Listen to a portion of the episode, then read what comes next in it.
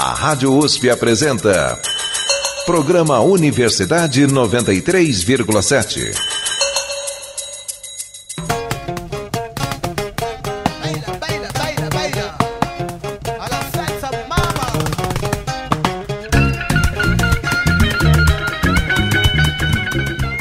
Bom dia, ouvintes da Rádio USP. Está começando mais um Universidade 93,7. Meu nome é Carolina Monte e eu levarei vocês hoje para dar uma volta pela gastronomia paulistana. Para me ajudar nessa tarefa, também está aqui conosco a Maria Carolina. Bom dia, Carol. Bom dia, pessoal. O programa de hoje está muito divertido e cheio de sugestões para vocês. Acompanhe as visitas dos nossos repórteres aos restaurantes de origem árabe, africana e asiática. É isso aí. São estabelecimentos que possuem algo em comum. Os lugares que os repórteres do programa visitaram são restaurantes de imigrantes e refugiados. Pessoas que vieram do exterior e trouxeram um pouco da sua culinária para agregar à gastronomia paulistana. Pena que não é possível sentir o cheiro e o sabor pela rádio, porque os pratos que nossos repórteres conheceram dão água na boca. Enfim, vamos começar aí porque a lista é longa. Roda a produção.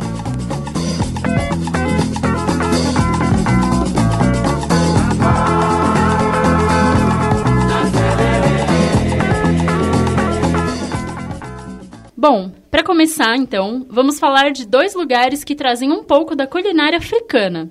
O primeiro deles é o restaurante Bius, que pertence a um casal de camaroneses que se conheceram aqui no Brasil.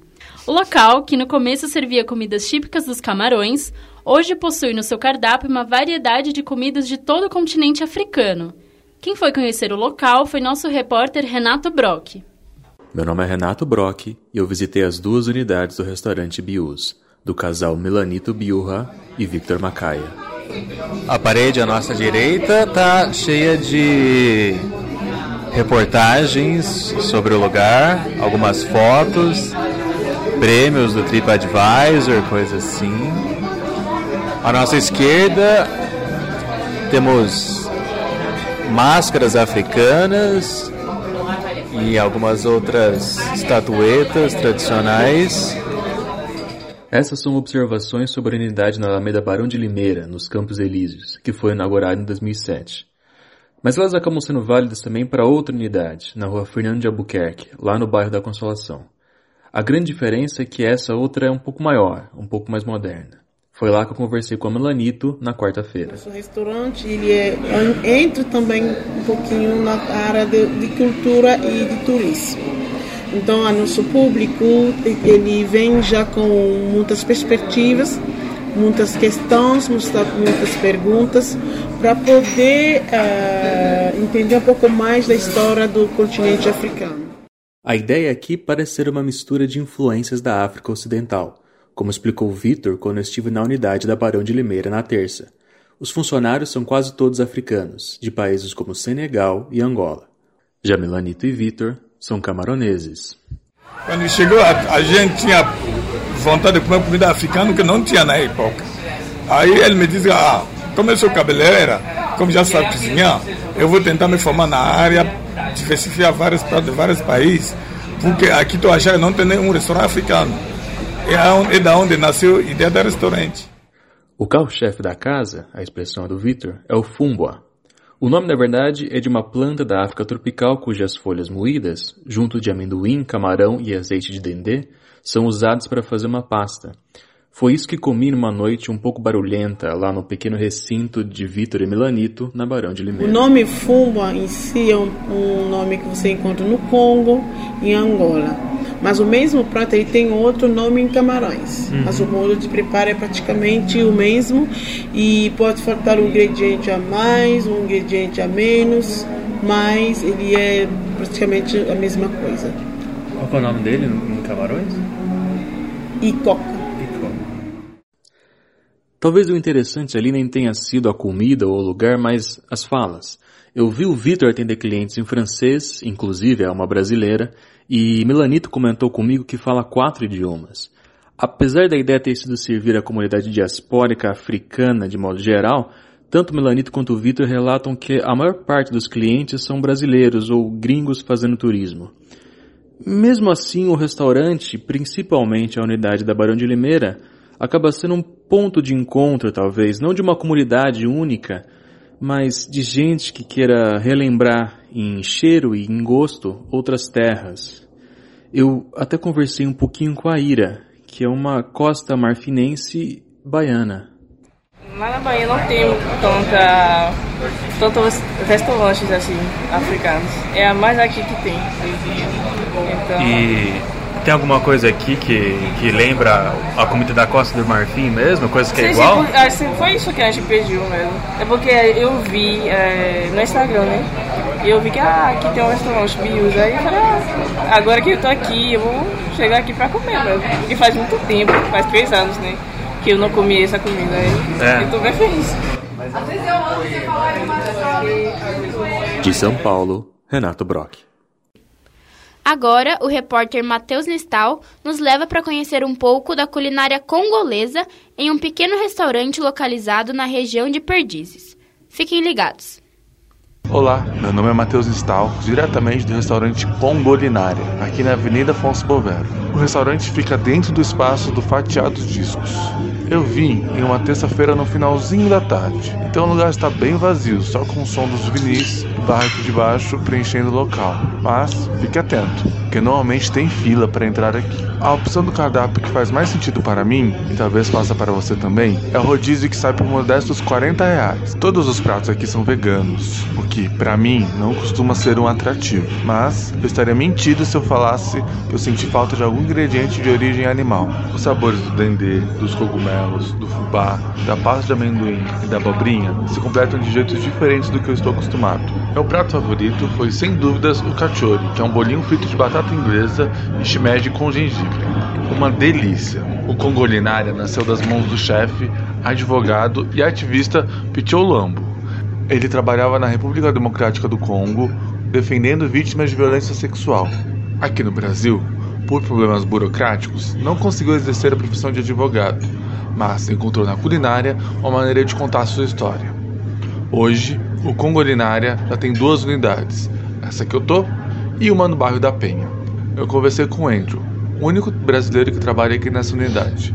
Ele falou um pouco da comida.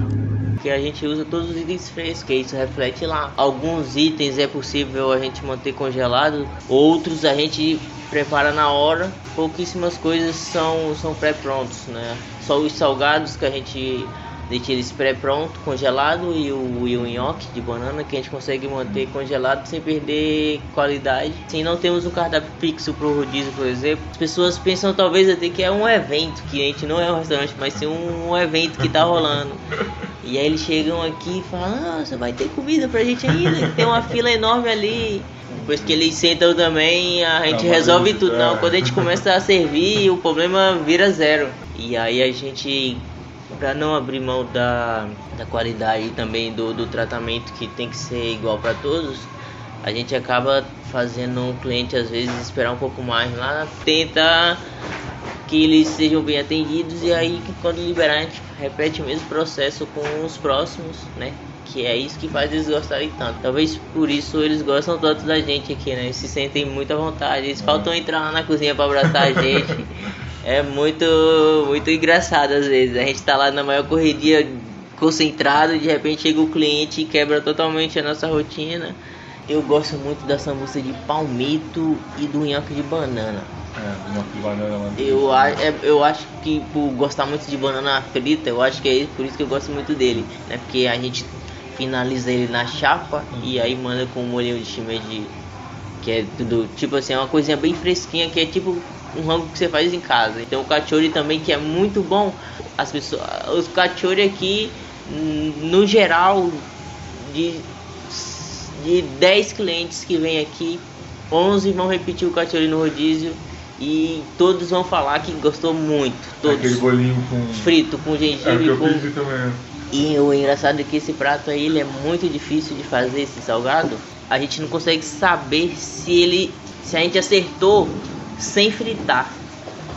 Ah, ou Seja, de Ou seja, eu não tenho nenhuma margem para erro. Eu só vou saber se tá certo na hora de fritar, na hora de finalizar e mandar para vocês.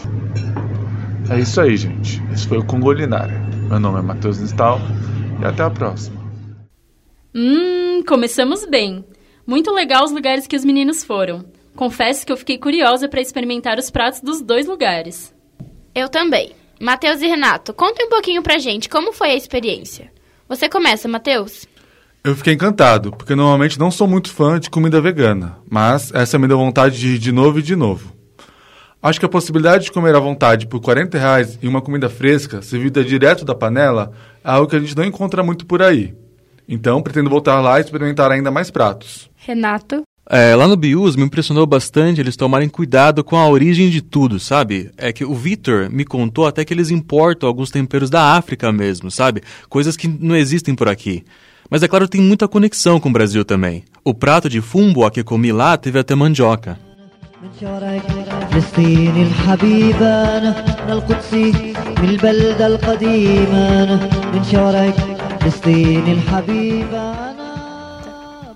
Muito legal, gente. Carol, e agora? O que mais temos aí? Agora nós vamos dar um pulinho pelo Oriente Médio. Nossa repórter Laura Guedes visitou o bar Zingo e Ringo, localizado em Pinheiros, e que serve comida árabe. Olá, eu sou Laura Guedes, repórter da Rádio USP e vou te levar para conhecer o restaurante árabe Zingo e Ringo. Localizado em uma casa de dois andares na Rua dos Pinheiros, número 537, próximo à estação de metrô Fradique Coutinho, o restaurante traz um ambiente que te faz viajar pela cultura árabe, com músicas e decorações típicas. Capitaneado pelo chefe e proprietário Bassem Koussa, refugiado sírio, o restaurante possui uma equipe com maioria de refugiados árabes e também conta com integrantes brasileiros o chefe Bassem Koussa conversou conosco sobre o restaurante. Somos em 11, temos três brasileiros e nove, não, oito refugiados. E até os brasileiros que eu escolhi para as vagas, eu queria muito que, que seja brasileiros que têm dificuldades, certas dificuldades em conseguir o emprego fora daqui. Aqui tem de tudo. Tem cristão, tem muçulmano, tem branco, tem preto, tem hétero, tem gay, tem, tem de tudo. É respeito fundamental. O Zingo Ringo traz uma bandeira de diversidade e resgate da culinária árabe do dia a dia, não oferecendo apenas os pratos já conhecidos pelo público brasileiro. Eu tento o máximo possível deixar a culinária do jeito que está, na receita, na origem dela, ele vem pensando no quibe cru, porque o que outros restaurantes mostraram. Ele vem aqui, acha uzi, que é um prato muito típico nosso, acha fati, acha uh, acha baba ganoush de beterraba, acha um monte de coisa que a gente come dia a dia que eles não conhecem. Diego Morales, cliente fiel do Zingo e Ringo, conta que se sente acolhido no local e não pensa duas vezes antes de dizer seus pratos favoritos. Um dos primeiros clientes do restaurante, né? Eu ficava na primeira unidade, que calhou que era embaixo, era embaixo do prédio que eu moro até hoje.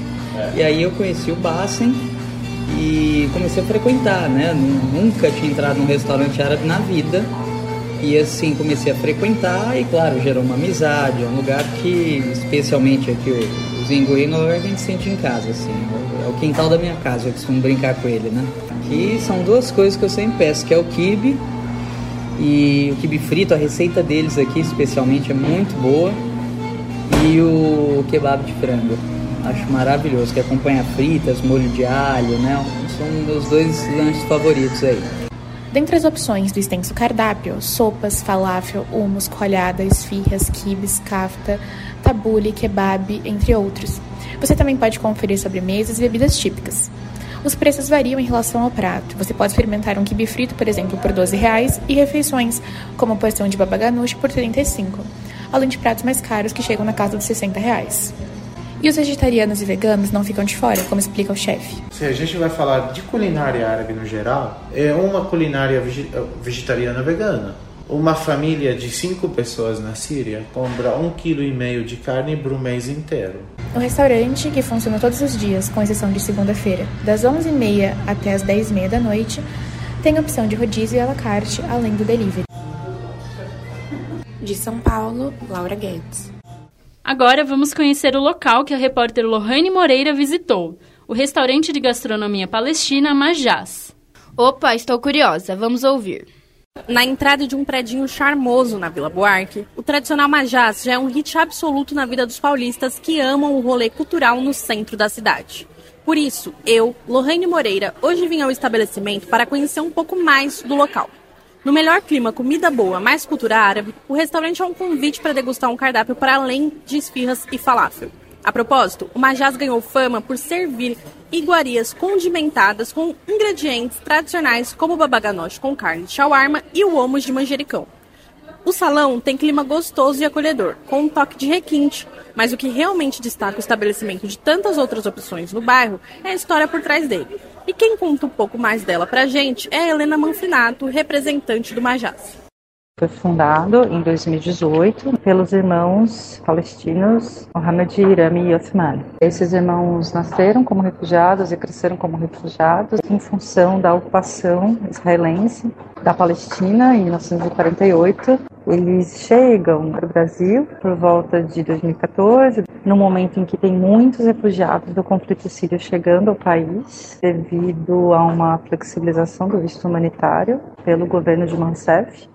E então, como já dito, depois de quatro anos de sua chegada, lá em 2018, os dois irmãos fundaram o Majás. Para entender um pouco mais sobre como é a experiência gastronômica do local, eu conversei com a Emily Campos, cliente do restaurante. Eu gosto muito de comida árabe, então eu venho a Majas frequentemente, acho comida deliciosa e queria que tivessem mais opções assim para São Paulo. Fora que o ambiente é muito confortável, só sinto falta de uma musiquinha assim.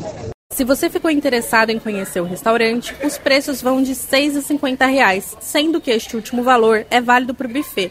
O horário de funcionamento é das 11 às 21 de terça a sábado, enquanto no domingo é das 11 às 17 e não há abertura nas segundas.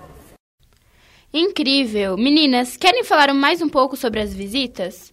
Laura, você começa. Conhecer o Zingo e Ringo e poder conversar com o chefe Bacen Cousa foi muito bacana. Ele compartilhou conosco que, antes de vir para o Brasil, trabalhava com arquitetura na Síria e conseguiu viver o sonho de ser chefe de cozinha aqui no nosso país. Lohane? Para mim, visitar o Majás foi uma experiência e tanto. Além de encontrar um cardápio árabe que vai além do que os brasileiros estão familiarizados, também pude descobrir a história por trás do restaurante. Porque muitas vezes a gente passa por algum lugar sem imaginar o que está por trás dele. Muito obrigada, Loi e Laura. Muito legal. Entrando agora no nosso último bloco, vamos dar uma passadinha na Ásia para conhecer outras duas sugestões de lugares.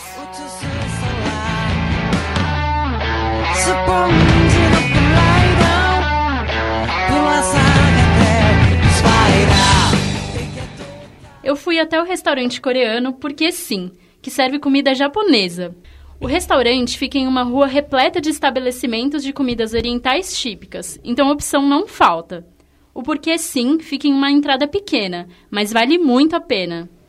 Gostei do nome, hein? Bora conferir.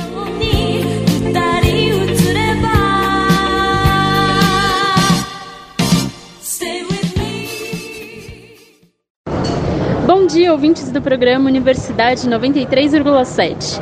Estamos neste momento na estação de metrô Japão Liberdade, a caminho do restaurante Porque Sim. Aberto todos os dias da semana, exceto as quartas-feiras e no primeiro domingo de cada mês, o Lamen House surpreende pela aparência discreta e típica de qualquer restaurante, mas o tempero agradável deste lugar está na deliciosa comida servida, combinada com o clima descontraído das paredes adornadas por filetes de madeira, fotos de paisagens do Japão, desenhos de adornos típicos da cultura japonesa e estantes repletas de coleções completas de mangás. Cardápio do Porque Sim inclui opções de lamen, kare, teishoku, donburimono, yakisoba e temaki, além de porções diversas e bebidas variadas. Para começar, eu pedi o Yasai Tame Teishoku para duas pessoas, que sai pelo preço de 47 reais. O preço pode parecer um pouco salgado, mas dá para dividir tranquilamente por dois. Todos os pratos do cardápio vêm com acompanhamento. O Yasai Tame Teishoku vem com legumes refogados no molho shoyu, uma porção de arroz, misoshiro, salada de alface com tomate e pepino, sunomono, salada de bifum e tofu. Ufa, quanta coisa! Estamos aqui com Solange Longo, que foi uma das clientes do restaurante Porque Sim. Solange, que prato que você pediu hoje? Eu pedi tonkatsu teishoku. E o que, que você achou do seu pedido? Ah, é muito bom. Inclusive eu frequento aqui há muitos anos já. Ah, é? Você é cliente assíduo, então? Sou cliente assíduo. E para entender um pouquinho mais da história do restaurante, conversei com Ana Paula, proprietária do local junto com sua mãe e irmão. O restaurante ele já tem mais de 20 anos, na verdade. Ele foi, ele foi fundado por, por um grupo de japonês mesmo, um pessoal lá do Japão. Uhum. E aí com o tempo minha mãe veio trabalhar aqui e aí um dos sócios pediu para ela começar a ajudar assim na parte administrativa também. E aí com o tempo ele convidou ela para se tornar uma sócia também. E aí nesse caso, é, passando os anos, é, ela começou a tomar mais à frente no sentido de gerenciar e aí o, o, o sócio acabou meio que indo para outros negócios lá e acabou que passando para minha mãe o restaurante. Ah, legal. Então, é, digamos que 20 anos o restaurante está com a minha mãe e aí o meu irmão veio ajudar e eu também vim faz uns dois, três anos também para ajudar. Ah, legal. O restaurante Porque Sim, com seus 20 anos de tradição mantidos pela família Yokoyama, possui duas unidades na cidade de São Paulo. Esta que visitei agora, no bairro da Liberdade, e outra em Pinheiros, localizada na rua Alves Guimarães, número 1091. Espero que vocês tenham gostado da nossa visita ao restaurante. E não esqueçam de conferir o local. Mas por quê? Porque sim! Eu sou Carolina Monte e esse é a Universidade 93,7. E eu vou apresentar para vocês o Momo, um lugarzinho bem pequeno em Pinheiros, que serve um prato típico do Nepal. Estou curiosa, Maria. Vamos ouvir como foi. Eu me chamo Maria Carolina e estou aqui hoje visitando o Momo, uma portinha no bairro de Pinheiros que serve um bolinho típico do Nepal. O dono do estabelecimento, o nepalês Amar, veio ao Brasil com sua família e resolveu espalhar um pouco da sua cultura por meio da gastronomia. O restaurante serve apenas um prato, os momos, uma espécie de trouxinha cozida no vapor, que leva ao mesmo nome do local. Não foi possível conversar com seu Amar, o dono do restaurante, mas nós falamos com o um funcionário do local, o Gabriel, que trabalha no Momo desde sua inauguração. Ele faz os bolinhos em casa e manda aqui como é o processo? Ele é feito em casa, ele prepara em casa e então ele, ele manda para cá para a gente poder finalizar o cozimento ao vapor. Você sabe quais são os ingredientes que tem no bolinho? É farinha de trigo, água e, sal, é para massa.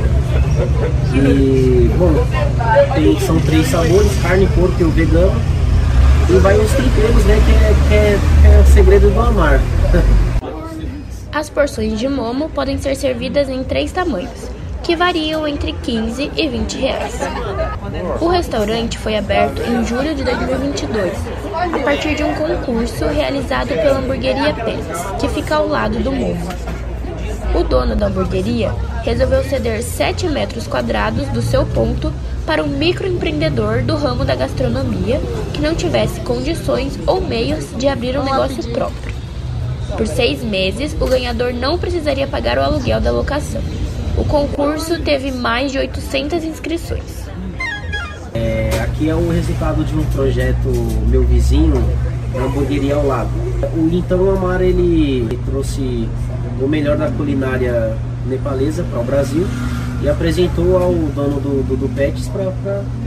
E o escolhido foi o momo, que é a comida mais famosa do Nepal.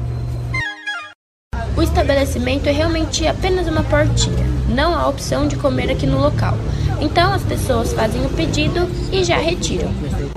O lugar ficou muito conhecido pelas redes sociais, atraindo o público pelo slogan de serem os bolinhos mais felizes do mundo. Nós resolvemos conversar então com algumas pessoas que pararam aqui na frente para comer, para perguntar como eles conheceram o Momo e o que acharam dos famosos bolinhos. Você descobriu aqui como? Eu pelo TikTok mesmo, o Heitor que me trouxe para conhecer, mas eu eu vi pelo TikTok e aí tive vontade. Muito bom. Aprovado. Aprovado.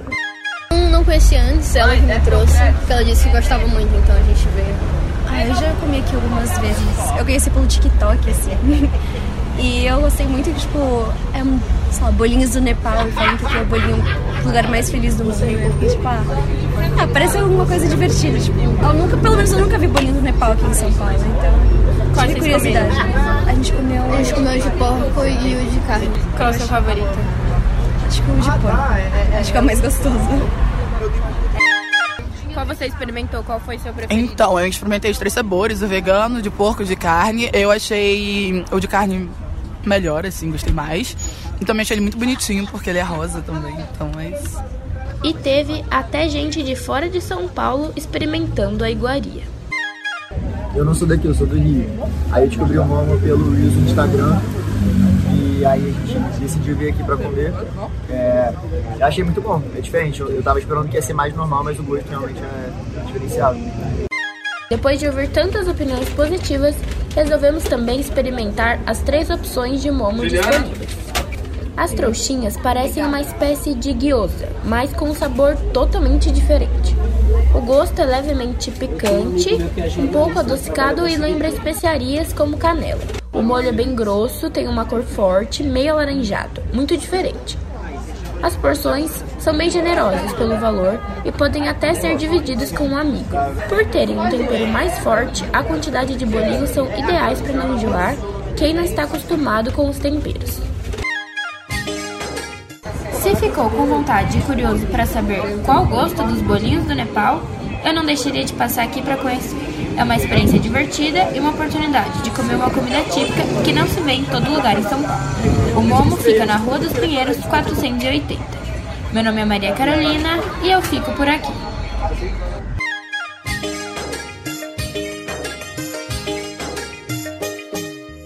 A visita foi uma surpresa para mim. O lugar é bem pequeno, mas não para de chegar gente toda hora para conhecer os bolinhos. A galera passa na frente e fica curiosa. De fato, a comida atrai pela aparência diferente e colorida. Bom, estamos quase chegando ao fim do programa. Foi muito legal acompanhar nossos repórteres nessas visitas pela gastronomia mundial sem sair de São Paulo. E esses lugares não compartilham apenas a questão da comida estrangeira, mas todos trazem alguma história de superação através da gastronomia. Além de ser muito legal ver como São Paulo consegue abrigar tantas culturas diferentes em um só lugar, apesar de tantos problemas sociais e urbanos. Exatamente. E agora já sabem, né? Quando não souberem onde ir ou o que fazer no final de semana, vocês têm uma lista de lugares novos para conhecer. Eu já quero ir em todos. E ainda bem que estamos na hora do almoço, porque esse programa deu uma fome, né? Universidade 93,7 fica por aqui. Eu sou Carolina Monte. Eu sou Maria Carolina e esse foi o especial Culinária Estrangeira. As reportagens são de Lohane Moreira, Maria Carolina Milaré, Matheus Nistal, Renato Brock, Carolina Monte e Laura Guedes. A coordenação é de Lohane Moreira e a produção é de Matheus Nistal. A edição é de Renato Brock e a pauteira deste episódio foi Laura Guedes. Este programa está disponível no site usp.br barra Rádio Jornalismo. Obrigado pela audiência e um bom dia!